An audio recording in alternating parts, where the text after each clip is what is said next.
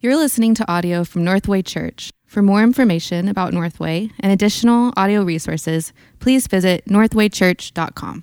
Church family, good to see you here this morning. Glad you're with us. If uh, you're guest among us again, I want to welcome you. My name is Jay Stumlin, one of the pastors here. Grateful you're with us. Thankful you survived Snowmageddon 2020 yesterday. We're here, we're alive. So if you got a Bible with you, turn with me, if you would, to Romans chapter 1. Hold your place there and then find Philippians 4. We're going to get there after that. Romans 1, Philippians 4. Uh, if you don't have a Bible, if you need one, there should be one under a seat somewhere in front of you. That's our gift to you, by the way. You can take that home. And uh, Romans 1, Philippians 1, those two letters written towards, in the New Testament, towards the end of your Bible. So go about three quarters of the way through. You'll get close there. By the way, the table of contents is your best friend. So go meet him, her, turn there. All right.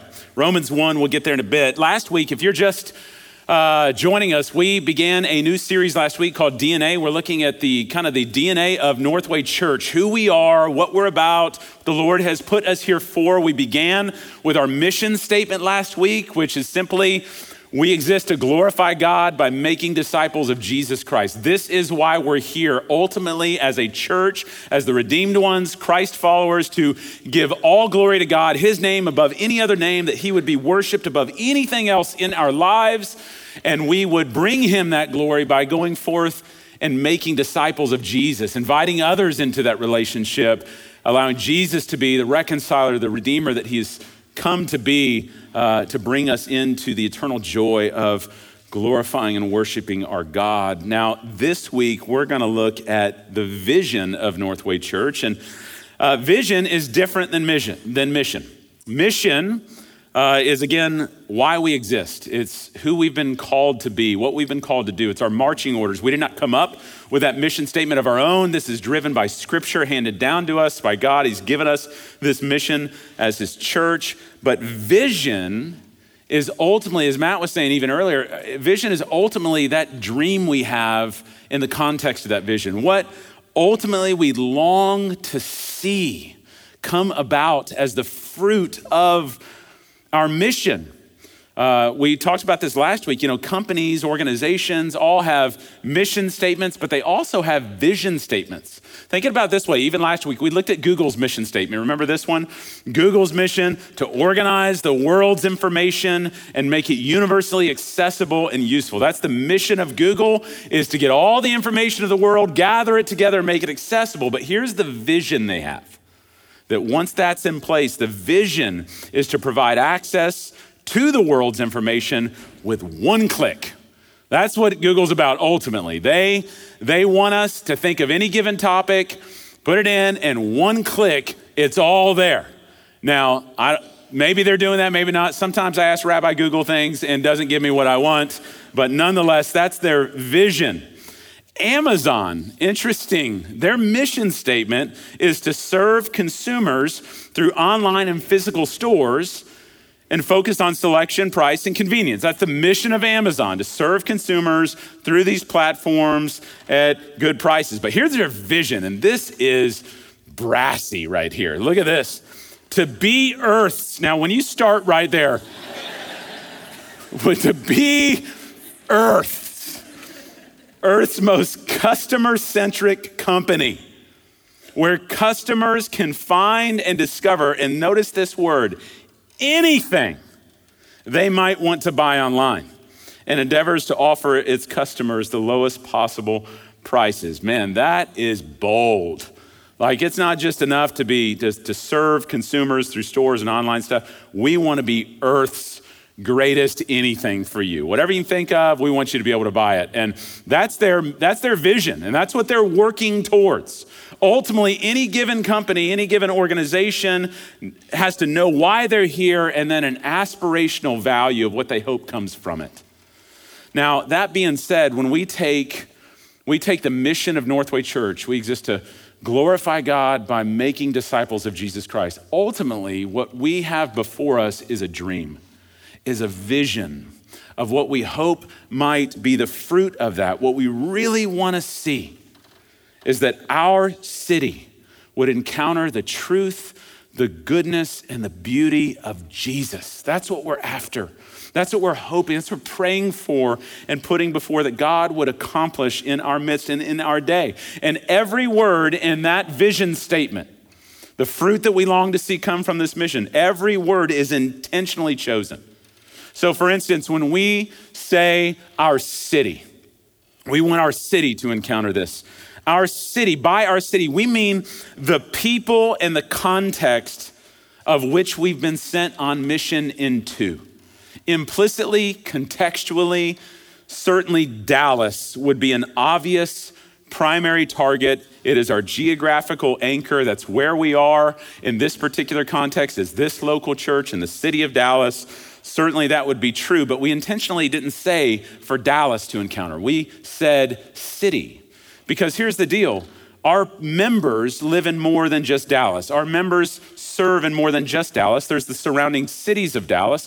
We have extended uh, family members and missionaries who are serving global cities around the world. And so, simply put, we, we want wherever our members are to be the context for where they are living on mission to bring glory to God by making disciples, and that the fruit of that is that that particular city, that people, that context would be uh, invited in to encounter the truth, goodness, and beauty of Jesus. So that's our vision is wherever we are, these people, and you see this again in scripture, leveraging those contextual opportunities. In Acts chapter 17, Paul's in Athens. He's meeting with the intellectual elites of the Greco Roman day and he is letting them know why they're here. He simply says this in Acts 17 and he, that is God, he made from one man every nation of mankind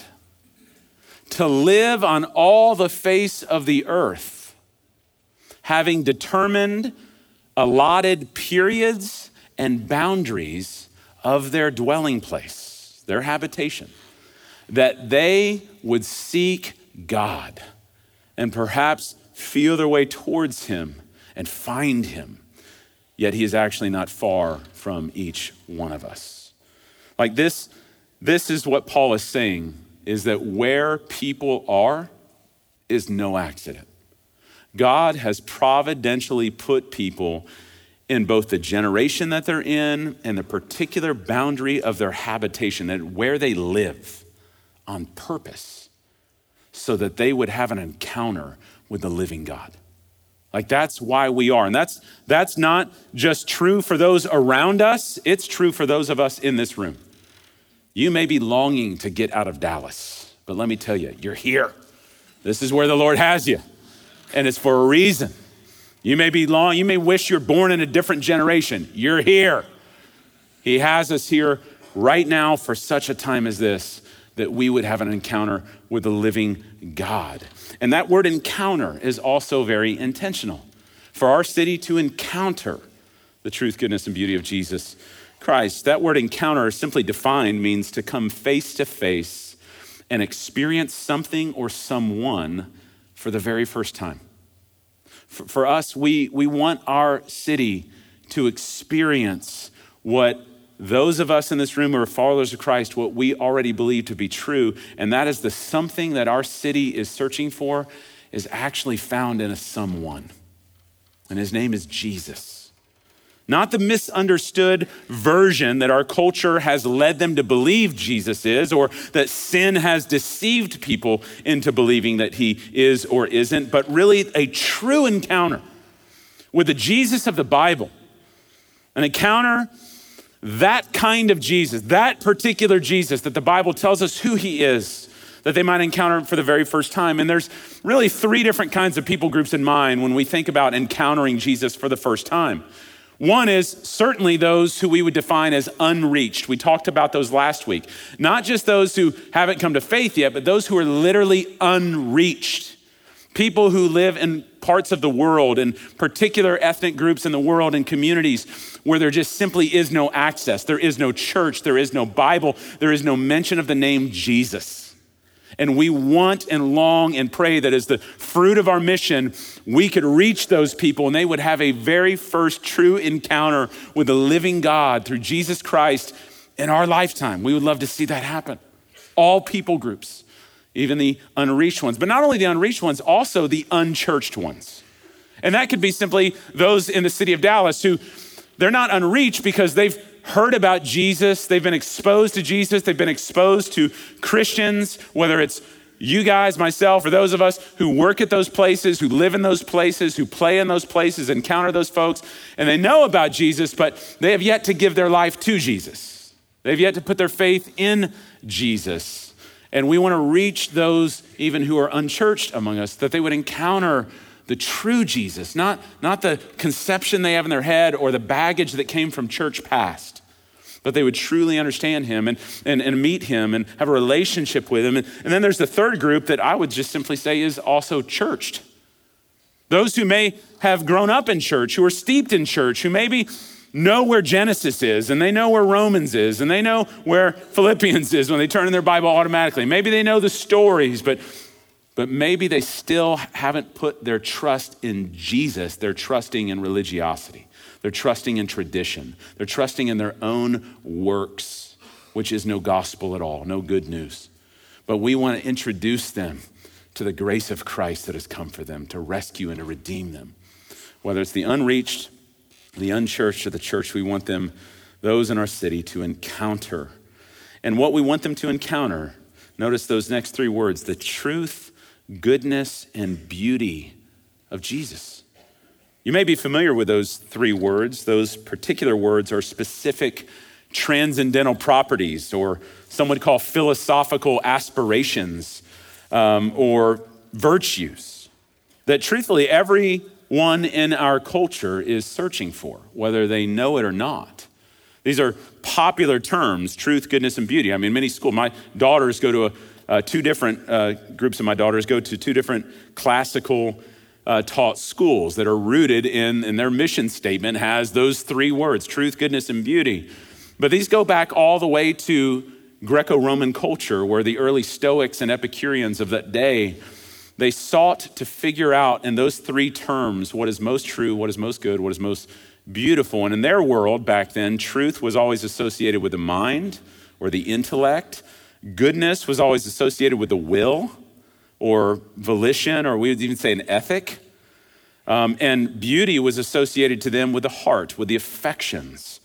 Um, and they would make it their life ambition to debate and to discover all day long what it was in the world around them that most embodied those three things. And in fact, that passage I read earlier from Acts 17, when Paul went into Athens, he met with the intellectual elites of his day up on top of a stone hill called Mars Hill right across from the Acropolis there in Athens, Greece. If you've ever been there, it's right across from it. And they would meet up on top of there, and they would meet there solely to look upon the city and to debate what is most true, what is most good, what is most beautiful. And it wasn't until Paul came along that he began to unveil to them what you're actually searching for isn't found in the city, it's actually found in the heavenly city that has come down through Jesus Christ. And even in today's culture, in Dallas, all these years later, the endless pursuit is really no different. There are people all around us, where we live, where we work, where we play, who are still searching right now for what is true, for what is good, and for what is beautiful. And again, most times, like the Apostle Paul, when he goes into Athens, it just simply takes a quick survey of one's given city, one given, one's given context, in order to discern what it is in that city that the majority of the people truly love the most, that truly deem the most true, the most good, and the most beautiful. And I want you to think about just Dallas for a second. When you think of Dallas, Texas, what is Dallas known for? Just throw it out. Throw some things. What is Dallas known for? Cowboys, I heard it right there. yes, you have named the God of our city. And we have established a very large temple to that God in which people gather on Sundays wearing the church clothes of silver and blue to that demigod that they worship. There's no doubt. Now, again, in one search for what is good, that may be debatable as to whether that team is good or not. But nonetheless, football is there. What else? Money. Money.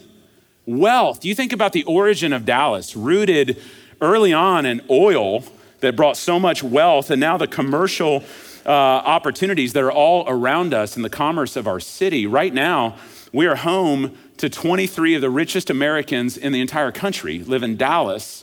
LendingTree uh, rated Dallas as number 18 for the most million dollar homes in all of America are here. Like, this is a very wealthy city. What else? Shopping. Oh, shopping. You went there. Did y'all know that Highland Park Village is the first, the first planned shopping center in all of America? It's the first planned shopping center in all of America. Was Highland Park Village.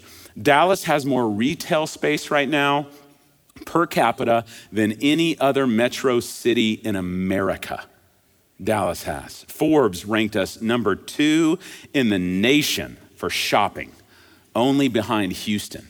And we will take them at some point. but man, you could, you could go on and on down the list. I mean, Dallas is also known for its arts. You, might, you may not think that, but actually, Dallas is actually, when it comes to the arts, the lar- has the largest arts district in the nation. 19 blocks of museums and galleries here in Dallas. It, it is an art hub. When you think about Dallas, it's also known for its, its beauty and its image. There's such a pursuit of the external image in Dallas. I, I thought this, you know, I lived in Fresno, which nobody really goes to in California, but when I lived there, I would also trek down to LA. And the most comparable city that I could find in all of California to Dallas was actually Beverly Hills. There's so much similarity in terms of the pursuit of external beauty and fashion. And uh, when you think about just the commitment in our city to so much, we are known in many ways for so much plastic surgery that happens here. People constantly searching for the fountain of youth in the city of Dallas, the growing fitness craze that's around us, the attention to bodies, and not just for the sake of health, but for the sake of image. And you think about Dallas, we're also known, man, just for our pace and our busy. Have y'all noticed how busy Dallas is? Like it's unreal. Like the South is supposed to be known for being slow, but not Dallas. We have such a pace here. Bestplaces.com ranked us number 10 on the most stressful cities to live in in the nation is Dallas. We are such a hurried people. And you go, for what? The crazy thing is, all of those things, we could go on and on. There's so many wonderful things that were named in there. And, but they become dashboard indicators about what it is our city values. What it is that rises to the top, those first images of what Dallas is, is chiefly what our city values in their search for what is true and what is good and what is beautiful. And many of those things, don't get me wrong, are good things. They are common graces given us, given to us. Food. I mean, we could talk about food in Dallas, man more restaurants per capita than any other city in Dallas, uh, any other city in America other than New York City, is Dallas. It's a good thing. Food's a good thing. But the problem is, is none of those things were ever to be where we land upon for what is ultimately true, good, and beautiful. They were images that God has given us that were meant to point us to Him, to reflect upon His truth, His goodness, His beauty that has been manifested in the creation, but is not consummated or is not fulfilled ultimately by the creation. The problem happens in a given culture. The problem we have in Dallas, the problem we have in any given city is when sin enters the picture. And because we have chosen to reject the existence of God, because we as a people do not wish to serve anybody, but instead be served by everybody we have made ourselves our own God, and therefore we deem ourselves as the final arbiter as to what is ultimately true, what is ultimately good, and what is ultimately beautiful. And the result when that happens is that each person's definition all of a sudden now becomes subjective. Because we don't view truth as objective outside of ourselves. We simply turn inward and go, truth begins with me, and what I deem to be true is what's true. It's subjective though, because everybody can do that. We, there is no objective goodness outside of ourselves that we can look to because we've turned inward. And now goodness is really just the result of one's preferred course of judgment. What I deem to be ethical is what I deem as ethical, and what you deem is what you deem, and it's subjective. It's the reason why I can say that Die Hard is a good Christmas movie and everybody else is wrong. Is we have our own subjective power on that, and there's no objective beauty out there. Simply, it's just been reduced to personal tastes. And what we've done as a people, according to the scriptures, is we have suppressed the truth and the goodness and the beauty that is God and we have replaced it with a truth and a goodness and a beauty that is really found in us and in the creation. And anytime we put our stock in that, it will always lead to disappointment. It's the exact same thing that Paul tries to tell us in Romans chapter 1. So if you're there, I want you to follow along with me. Romans chapter 1, starting in verse 18, Paul is putting forth the beauty of the gospel of who Jesus is and why he's came and what he's done.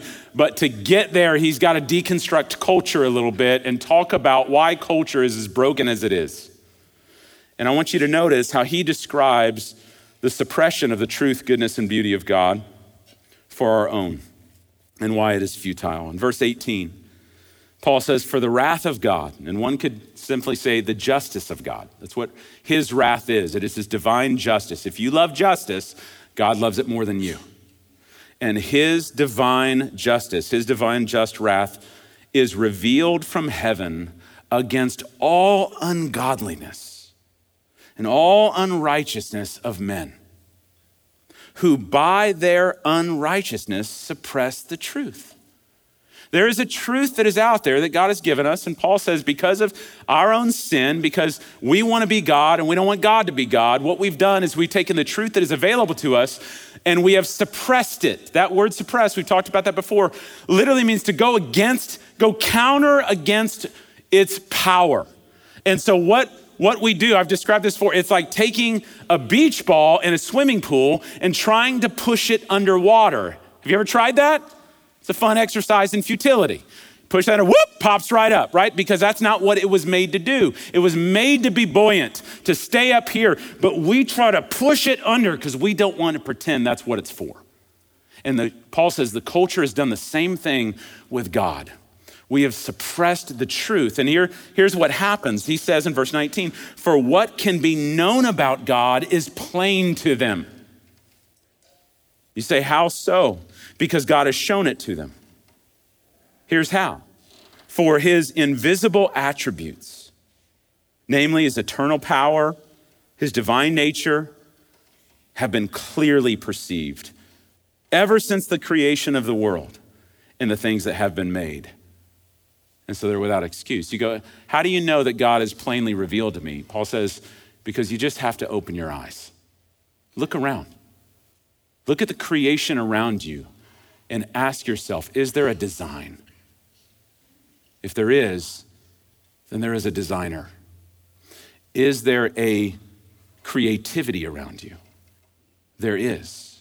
Then there must be a creator of that. It is plain and it is obvious. You, you can stand out and look upon the ocean and see the enormous swells of the sea and the sovereignty and the supremacy of the seas that make us look so little we hid in a closet Friday night because there was a tornado threat. PTSD just ringing right out here at Northway. I'm hiding in a bathroom.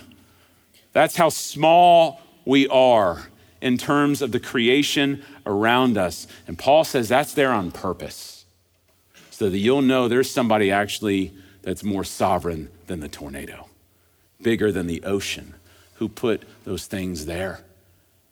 There's a design around us. We've talked about this before. I mean, the way our bodies are designed, they're no accident. Imagine if your nostrils were pointing up, you'd drown in the shower. They're pointed down. The Lord did that. It's created, and you're supposed to see that.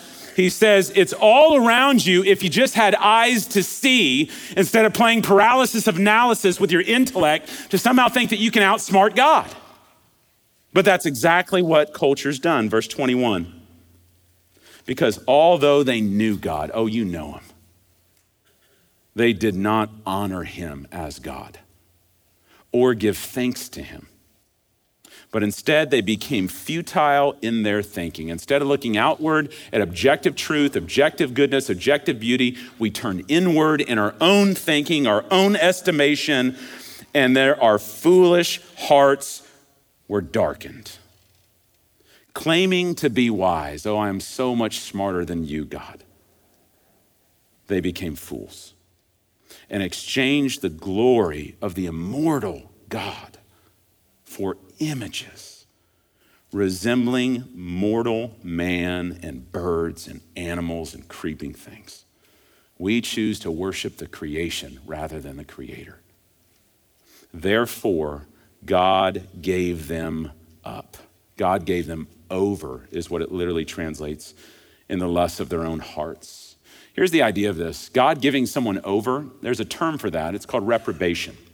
It tends to have a real negative lens with it that's like, okay, I'm giving you over, forget you. But that's not what biblical reprobation is. Biblical reprobation is God giving you over in hopes that you'll come to the end of yourself and return home. That's what a loving father does. Paul says God gave them over in the lusts of their hearts to impurity, to the dishonoring of their bodies among themselves, because they exchanged the truth about God for a lie. And they worshiped and served the creature rather than the creator who is to be blessed forever.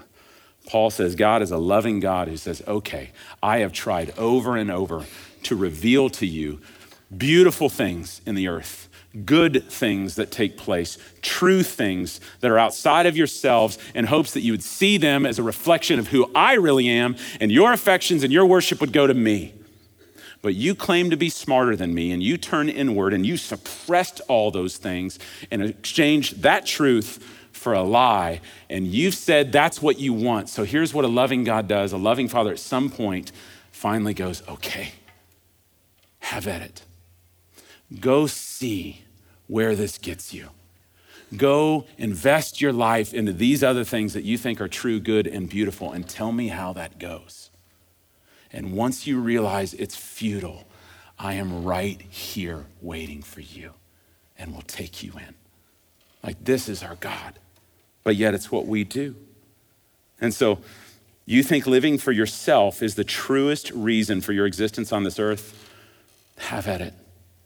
You think money and fame and material consumption is the greatest good that you can pursue? Have at it. You think the greatest beauty is found with silicone and a scalpel and a salon? Have at it. But the truth is is all those things will eventually disappoint you because they are shallow images of what you are truly made for a greater truth, a greater goodness, and a greater beauty.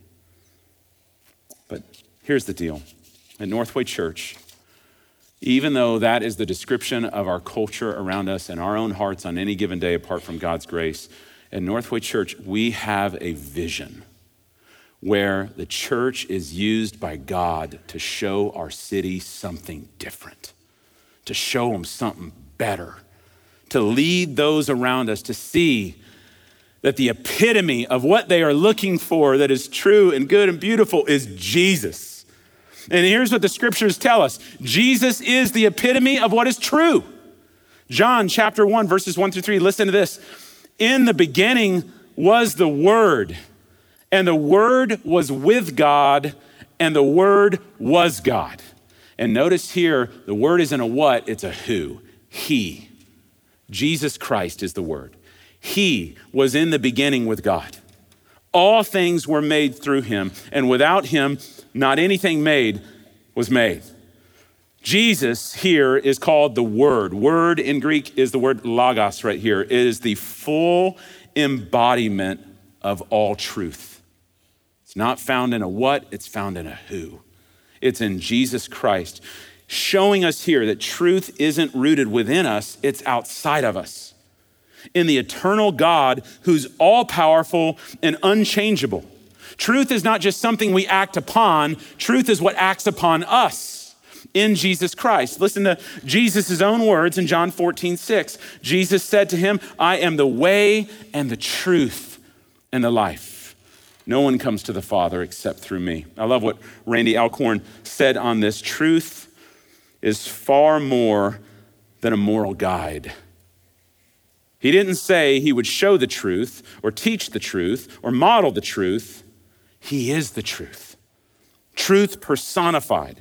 He is the source of all truth, the embodiment of truth, and therefore the reference point for evaluating all truth claims.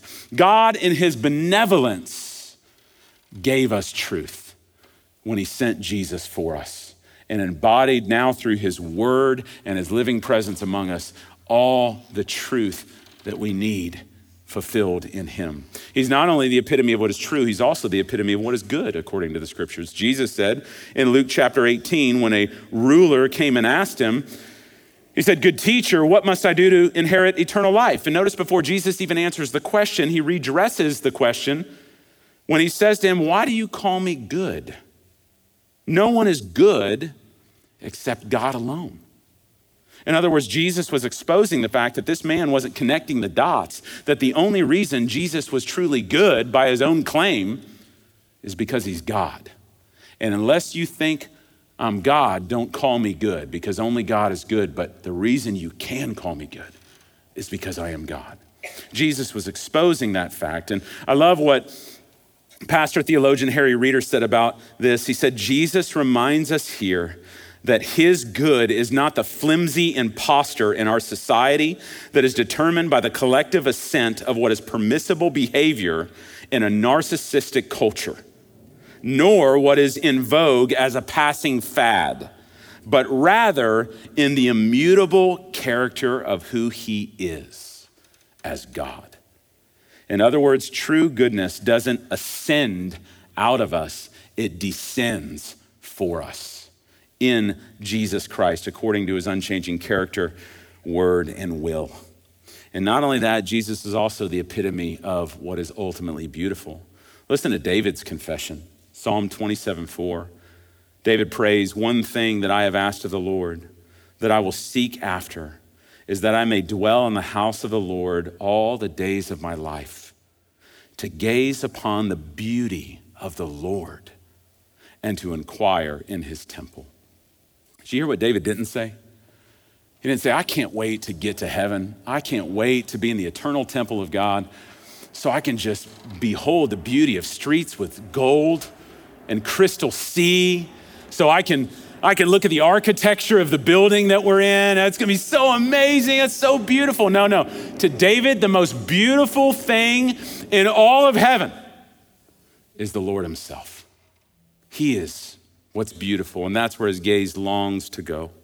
Again, Pastor theologian Harry Reeder said, Beauty does not claim to be a product dependent upon the evaluation of, a behold, of an onlooker. In other words, beauty is not in the eye of the beholder, it is the Lord who is beautiful. He is the God of beauty.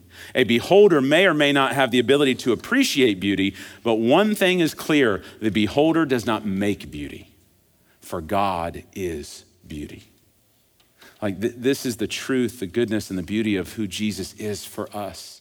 It's what all the true and good and beautiful things around us are meant to reflect of and point to, is Him. Turn to Philippians real quick. You got your place there, Philippians chapter 4. Just wanting to see two verses here where Paul kind of brings all of this together for us. Paul's writing his letter to the church at Philippi, and he concludes by saying this in verse 8 of chapter 4 Finally, brothers, whatever is true, whatever is honorable, whatever is just, whatever is pure, whatever is lovely, whatever is commendable, if there is any excellence, if there is anything worthy of praise, think about these things what you have learned and received and heard and seen in me, practice these things, and the God of peace will be with you. Paul drops eight virtues in these two verses, combined with two appeals. And what he's doing is he's synthesizing the truth, goodness, and beauty that was found in his day in the Greco Roman culture. The very first one, right out of the gate if anything is true, he speaks to truth. The next three summarize goodness. If anything is honorable, or some translations say noble, if anything is just, or some translations say right, if anything is pure. And then he synthesizes what's beautiful in the last four. If anything is lovely, if anything is commendable, or some say admirable or good repute, if anything is excellent or praiseworthy. It's as if he took straight from the common lists that existed in his day in Greek literature and in context. What he does is he takes these, he says, if anything is these things, as you have seen it in me, heard from me, whatever, all that Paul has been doing all throughout his letter to the Philippian church is showing that these things find their ultimate consumption, their consummation in Jesus. That's where it lands.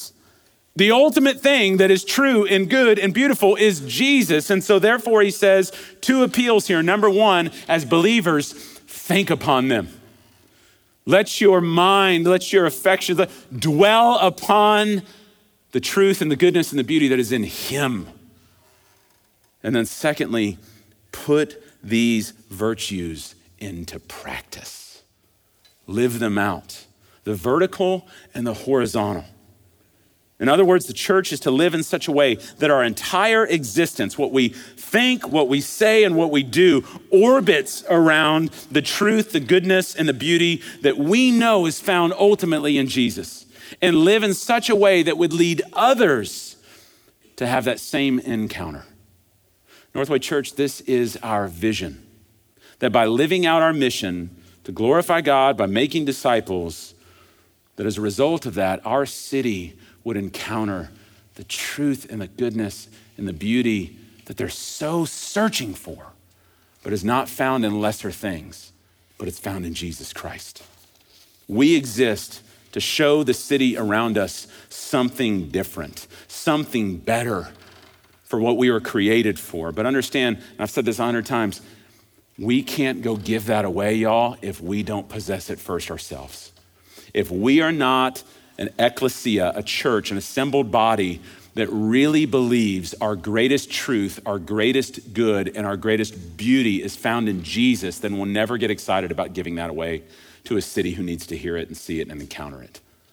And, and Augustine once wrote about the kind of way that we're to live. He, he wrote a book called The City of God and talked about the city of God that exists, is supposed to exist within the city of man. And that's exactly where we find ourselves here in Dallas, Texas, and in all surrounding cities and to the ends of the earth, is that we are meant to be the city of God, dwelling within the city of man, but not to be like the city of man, but to invite them into the city of God. Like that's why we're here. And so many churches tend to live, and I've been part of some that will live, live on the other two ends of the poles. Either church are going to be against the city, meaning that they have an escapist mentality that the city is evil, the church is good, so let's just run from it. Let's get as far away from the city as we can. Let's seek isolation. And honestly, let's be like Jonah and actually seek its devastation and destruction. Let's go perch ourselves up on this high and lofty hill, overlooking our city and asking that God would bring fire down upon them. That's not what you see in the scriptures from the heart of Christ and the mission that he first came for. But so many others will swing to the other side, and it's not just this railing against the city, it's actually a desire to be of this city. And we don't want to be this either. The, it's the most common trend I think we see in churches today is they simply love the city so much that they want the church to be just like the city. So they, they have the church begin to imitate the city in every possible way and end up being so bending so far to the culture that we quit seeking the city's renewal and restoration and rescue through Christ. And nothing, nothing becomes distinct anymore. We adopt the culture's practices, the, cu- the culture's values, and really what we do is we overexalt a city's anthropology and we underwhelm with a theology. And we're all about the city and we're less about God and for the city in that regard. And we begin to look slowly over time, like so many denominations and churches in our culture, like a philanthropist organization working for the city council, rather than being ambassadors representing the kingdom of God and the gospel of Jesus Christ that's come to bear upon the city for its good and its flourishing. Like that's why we're here.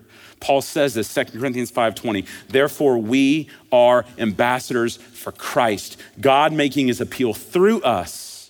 We implore you on behalf of Christ be reconciled to God. So, no, the vision that we have in this church is not one that is against the city, not one that is of the city, but one that is for the city in the same way that God is for the city by offering to them what is most true, most good, and most beautiful.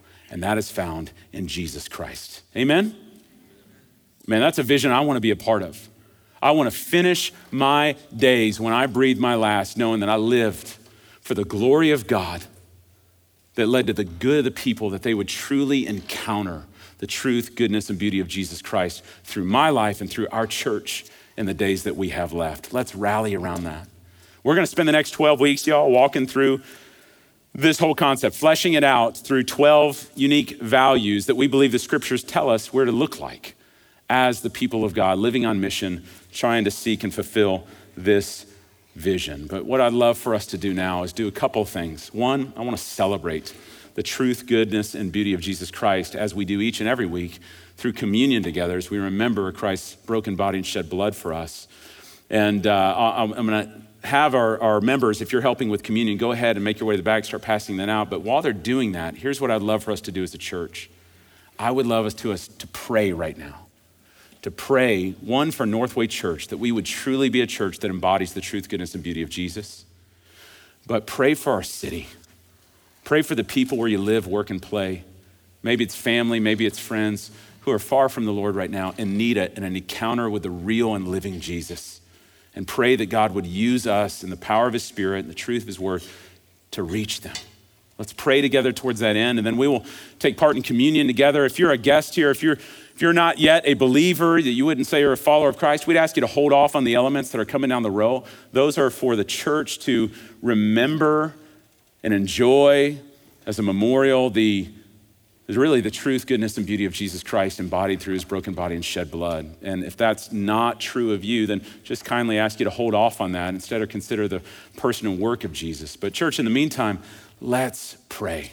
Let's seek the Lord right now, and then I'll lead us in communion here in just a bit.